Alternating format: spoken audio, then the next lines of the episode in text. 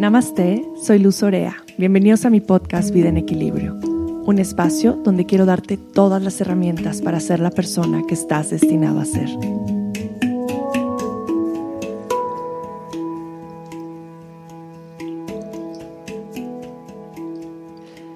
Pues hoy es un día muy especial. Hoy tengo aquí a mi hija Valentina. Valentina tiene 10 años, es la más grande y es una niña muy sabia. Valentina, a pesar de tener 10 años, yo pienso que es una abuelita sabia. Y desde el principio que empecé con los podcasts, la quería invitar para que puedan escuchar un poquito lo que tiene en su corazón y lo que tiene a compartirles. Y qué mejor que hacer un podcast con ella para el Día del Niño. Entonces, estoy aquí con Vale y primero le quería preguntar a Vale, ¿qué, qué es ser niño? Ser niño para mí es no tener que pensar en el trabajo, en dormirte temprano, no pensar en mañana, pensar en el hoy, dibujar mucho, no pensar que los unicornios no existen, no pensar que las hadas no son de verdad. También este para mí ser niño es imaginar todo lo que tú quieras porque los adultos ya no creen nada. Tú le preguntas a tu abuelita o a tu tía, oye, ¿crees en las hadas? Eso no existe, hijita, eso no es de verdad.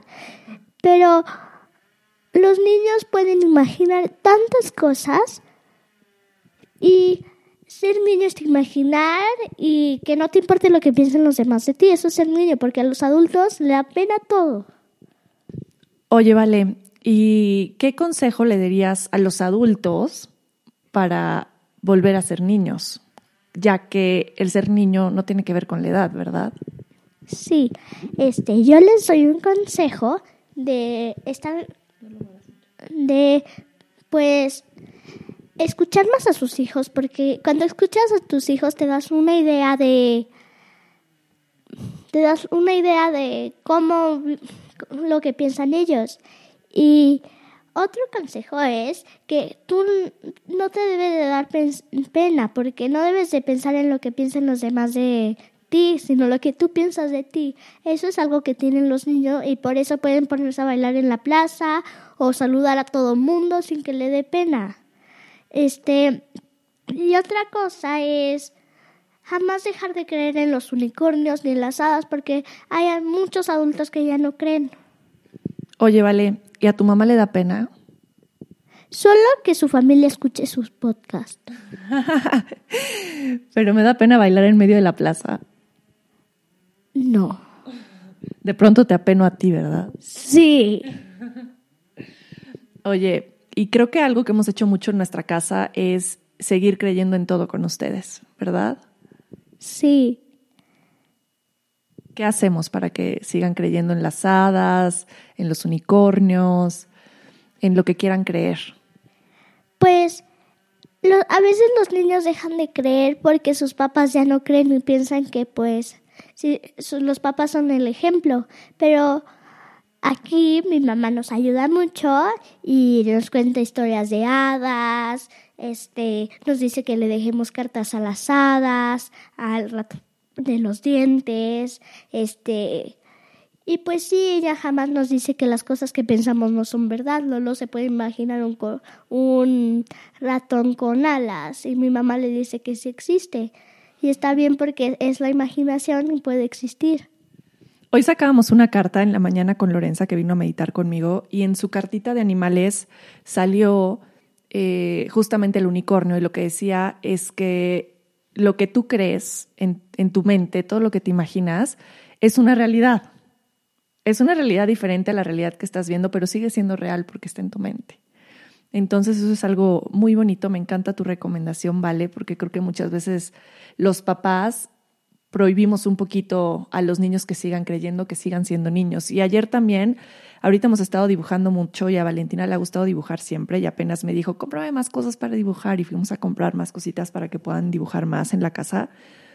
Y leía un artículo sobre un pintor que decía, la gente le preguntaba, pero ¿cómo dibujas tan bonito? Y él decía que más bien nunca dejó de dibujar, que desde niño siguió dibujando y dibujando, que no sabe por qué los adultos dejan de dibujar. Entonces, eh, creo que también es una herramienta bien bonito que podemos cultivar en los niños, que es que sigan dibujando y que sigan disfrutando del arte en todas sus expresiones. ¿Tú qué crees de eso, Vale? Que sí, porque dibujar es... Yo dibujo lo que me imagino. Y dibujar es como expresarte y sacar lo que tienes dentro, tu tristeza, tu enojo, tu felicidad, tu lo que te angustia y dibujar es muy especial para mí porque cuando no quieres decir algo o te sientes triste o así, cuando dibujas puedes sacar todo lo que sientes. Y ayer fue también el día del el libro. Ayer fue el día del libro. Y algo que nos gusta mucho en la casa es leer. Y a mí me gusta mucho que mis hijas me vean con un libro y que me vean leyendo, porque sé que de esa manera puedo inspirarlas a que les guste leer y que digan, mm, quiero agarrar un libro y leerlo. A Valentina le gusta mucho leer. Y quisiera que nos preguntaras un poquito, ¿vale? ¿Qué es lo que te gusta leer y qué es lo que sientes cuando lees y por qué los niños deberían de leer más y usar menos el iPad? Bueno, ahorita vamos a hablar de el iPad y la televisión y todo lo demás. Primero, este, a mí me gusta leer mucho aventuras así, pero me aburren mucho los libros largos porque es la misma historia y no cambia. Me gustan los libros este que tienen varias historias, no esos de princesas, sino de me gusta mucho el de cuentos de buenas noches para niñas rebeldes, porque me gusta mucho leer sobre mujeres que han cambiado al mundo, que han inspirado a las demás mujeres, que que la primera mujer química, la primera mexicana en ser doctora, la primera australiana en estudiar. Me gustan mucho ese tipo de libros porque para mí me inspiran y así. También me gustan mucho las historias con aventuras porque siento que yo soy parte de la aventura y que viajo a ese lugar. Qué bonito. Y en nuestra casa eh, la verdad de pronto nos sentimos un poquito extremistas con el tema de la televisión y es que de pronto puede pasar la semana completa cuando están en clases y no prendemos la tele para nada hasta que llegue el fin de semana. Eh, mis hijas de pronto tuvieron un iPad y ese iPad al mes ya no había iPad y luego ha regresado y ido el iPad, pero no se ha vuelto un instrumento de que tiene que estar en la casa para que ellos estén felices o para absolutamente nada. Y creo que de esa manera han logrado desarrollar mucha creatividad en muchas cosas, ponerse a pintar, ponerse a hacer cosas, ponerse a arreglar su cuarto, ponerse a jugar juntas. ¿Cómo te sientes tú, Vale? Tampoco es que estén alejadas de la tele, ni mucho menos, no es que no toquen una televisión, pero sí limitamos muchísimo el uso. Pero quisiera escuchar tú cómo sientes la diferencia entre los niños que ven mucho la televisión o que tienen todo el tiempo el iPad al lado, a los niños a que uso de estos aparatos electrónicos es un poquito más limitado. Yo conozco a muchos amigos y personas que voy a su casa, ¿no? En el desayuno está prendida la tele y nadie le está viendo, están desayunando, pero se llevan el plato y van a ver la tele. En la noche ven la tele, en, en lo que comen ven la tele. Todo el día están viendo la tele. Y cuando dibujamos, yo siento que alguien que no ve la tele puede dibujar un unicornio con cuernos de cabra y patas de elefante y orejas de cabra. Pero los que ven mucho la tele ya tienen como más presente el mundo de verdad. Este, sí, este mundo tan triste que tenemos aquí. Y dibujan ya cosas que ya no dibujan con imaginación porque están pegados a la tele. También cuando están pegados a la tele, ven la figura de acción y ya se creen Superman y ya empiezan a tirar todo y empiezan y son muy imperactivos porque no gastan su energía y están ahí sentados. Y sus papás le ponen el iPad para que estén tranquilos, pero eso es un gran error. En lugar de ponerle el iPad o la televisión o el teléfono, este, pónganle unos colores y una libreta o póngale un rompecabezas o un juego de mesa. O que hagan ejercicio. Oye, vale, ¿y qué rutina para ti es como especial? ¿Qué rutina para ti como niño te hace sentir contento, te hace sentir feliz, aparte de dibujar, de leer, de jugar, de cantar, de bailar, que también te encanta? ¿Qué rutina sientes que podrías compartir con más niños? Ojalá que las mamás y los papás les pongan este, este episodio a sus hijos porque va a estar precioso. Pero ¿qué recomendación le podrías dar tanto a los niños, tú como niña a ellos, y a los papás todas las noches cuando nos vamos a dormir, este, mi mamá, este, nos, nos pregunta de qué están agradecidas y decimos de haber salido a jugar al campo, de haber comido salmón, de haber cenado un hot cake con fresas, de haber podido nadar, de estar con mi familia y siempre agradecemos algo y a veces nos pregunta, ¿y qué le quieren pedir? ¿Y qué quieren pedir para que sea el mundo mejor? Y podemos decir, yo pido porque mi abuelita se recupere. Yo pido porque ya no talen los árboles. Yo pido porque porque los niños lean más. Yo pido por mi familia y así. Esa rutina me gusta mucho. A mí también. Yo creo que es de mis rutinas favoritas y los días que no las duermo es como esta necesidad de poder estar con ellas y escuchar de que están agradecidas porque de pronto dicen cosas, bueno, siempre dicen cosas hermosas, pero Lorenza de pronto sigue agradeciendo por personas que hace muchísimo tiempo no vemos y que trabajaron con nosotros y es bien bonita que sigue con ese agradecimiento de esas personas que tocaron su corazón.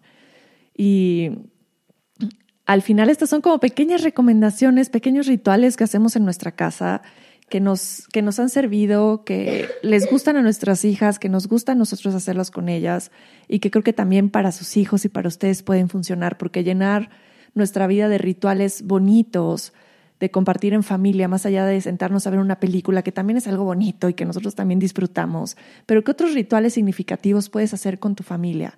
¿Qué otras cosas bonitas puedes dejar que sean un ritual familiar y un ritual con tus hijos?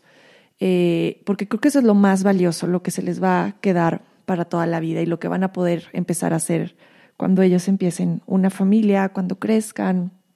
Y pues es una, es una huella de amor que vamos a estar dejando con ellos.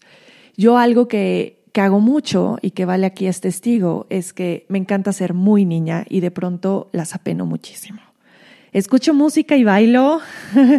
no me importa si estoy en el súper, si estoy en medio de un restaurante, si estoy en cualquier lugar, eh, lo hago y me encanta mucho estar en su mismo nivel de conciencia, que es un nivel mucho más elevado que el nuestro, de vivir tan presentes y tan presentes y tan felices. Entonces, tenemos muchísimo que aprender de los niños y recuerden que la edad realmente no se mide en el número, se mide en nuestra capacidad de juego, en nuestra capacidad, como decía Vale, de no preocuparnos por lo demás y de estar presentes, porque creo que si algo nos enseñan los niños es en estar completamente presentes, es el estado de meditación más lindo que hay. ¿Con qué te gustaría cerrar, Vale? Y también te quiero preguntar la pregunta que hago en el podcast siempre. Vamos a cerrar con eso. Y es, ¿qué te ayuda a vivir tu vida en equilibrio? Cuando te sientes en equilibrio, ¿qué es lo que haces? Y cuando te sientes en desequilibrio, ¿qué es lo que está pasando? En equilibrio, sentirme feliz, sentirme tranquilo, sentirme con salud. En equilibrio, yo siento que es cuando yo me siento mucho en desequilibrio cuando mi hermanita no recoge sus cosas, porque yo las tengo que recoger y eso me enoja y como que me desequilibrio y me desespero y también cuando mi hermanita me desespera. También me siento en desequilibrio cuando, como yo comparto carto con mi hermanita y mi hermanita se va está dormida. Regresamos y se quedó dormida. Y no puedo hacer mi tarea en el cuarto, no puedo leer en mi cuarto, no puedo estar en mi cuarto porque Lolo está dormida. Eso me desequilibra mucho. ¿Y cómo encuentras el equilibrio?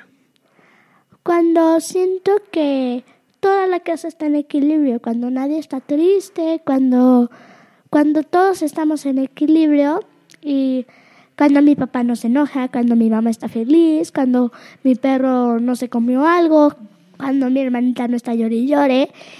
Y cuando mi familia está así, yo me siento en equilibrio. Oye, vale, ¿y qué podrías hacer tú cuando las cosas de afuera no están en equilibrio? Cuando Lolo tira sus cosas, ¿qué podrías hacer para que las cosas externas no afectaran tu equilibrio interior? Respirar meditar, encontrar un espacio tranquilo. Hablar con Lolo y decirle que recoja sus cosas porque yo no puedo con ella. ¿Y qué más? Respirar.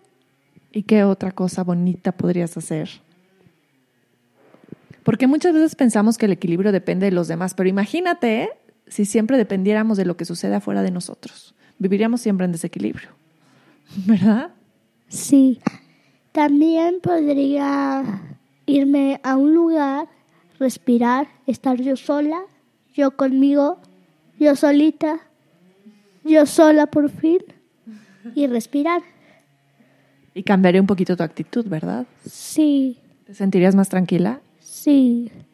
Bien, pues esa puede ser una técnica que también puedes tú empezar a hacer y que los niños que te están escuchando ahorita también lo puedan empezar a hacer, que sepan que su felicidad no depende de lo que pase afuera, sino de ellos cómo controlan lo que está sucediendo, ¿verdad? Porque lamentablemente no siempre podemos estar todos felices. Pasan días en los que estamos tristes o enojados, pero cómo lidiamos con eso es lo importante. ¿Te gustaría decir algo final? Estén con sus hijos y quieranlos mucho. Y lo que dijiste hace rato eh, que no se quedó en esta grabación, pero dijiste mucho como la recomendación para los papás de que los escuchen y no estén en el teléfono. Sí, siempre hay que escuchar a sus hijos porque a veces ven a sus hijos tristes y le hablan. Yo cuando era chiquito me pasó lo mismo.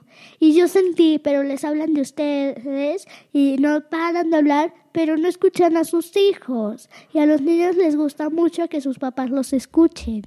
Eh, a los niños les gusta mucho que sus papás estén con ellos y que estén siempre presentes porque es algo que los niños van a recordar, ay, yo me acuerdo que mi papá siempre me escuchaba, pero si no los escuchamos, si nos la pasamos en el teléfono, cuando tus hijos tengan sus hijos, no los van a escuchar y se la van a pasar en el teléfono. Y así cuando esos los hijos de tu hijo tengan otros hijos, va a pasar lo mismo. Y yo siento que es muy bonito siempre estar presente con tu hijo y escucharlo. 100% presente, sin ninguna distracción, viéndole a los ojos. Y siempre hay que tener un momento en el día para hablar, o en la noche, o en la tarde, o en la mañana, pero siempre hablar con tus hijos. Vale, te amo. Y a ti, mami. Gracias por estar aquí. De nada. Gracias a todos por escucharnos. Esperamos que esto sea de mucho beneficio para ustedes. Satnam.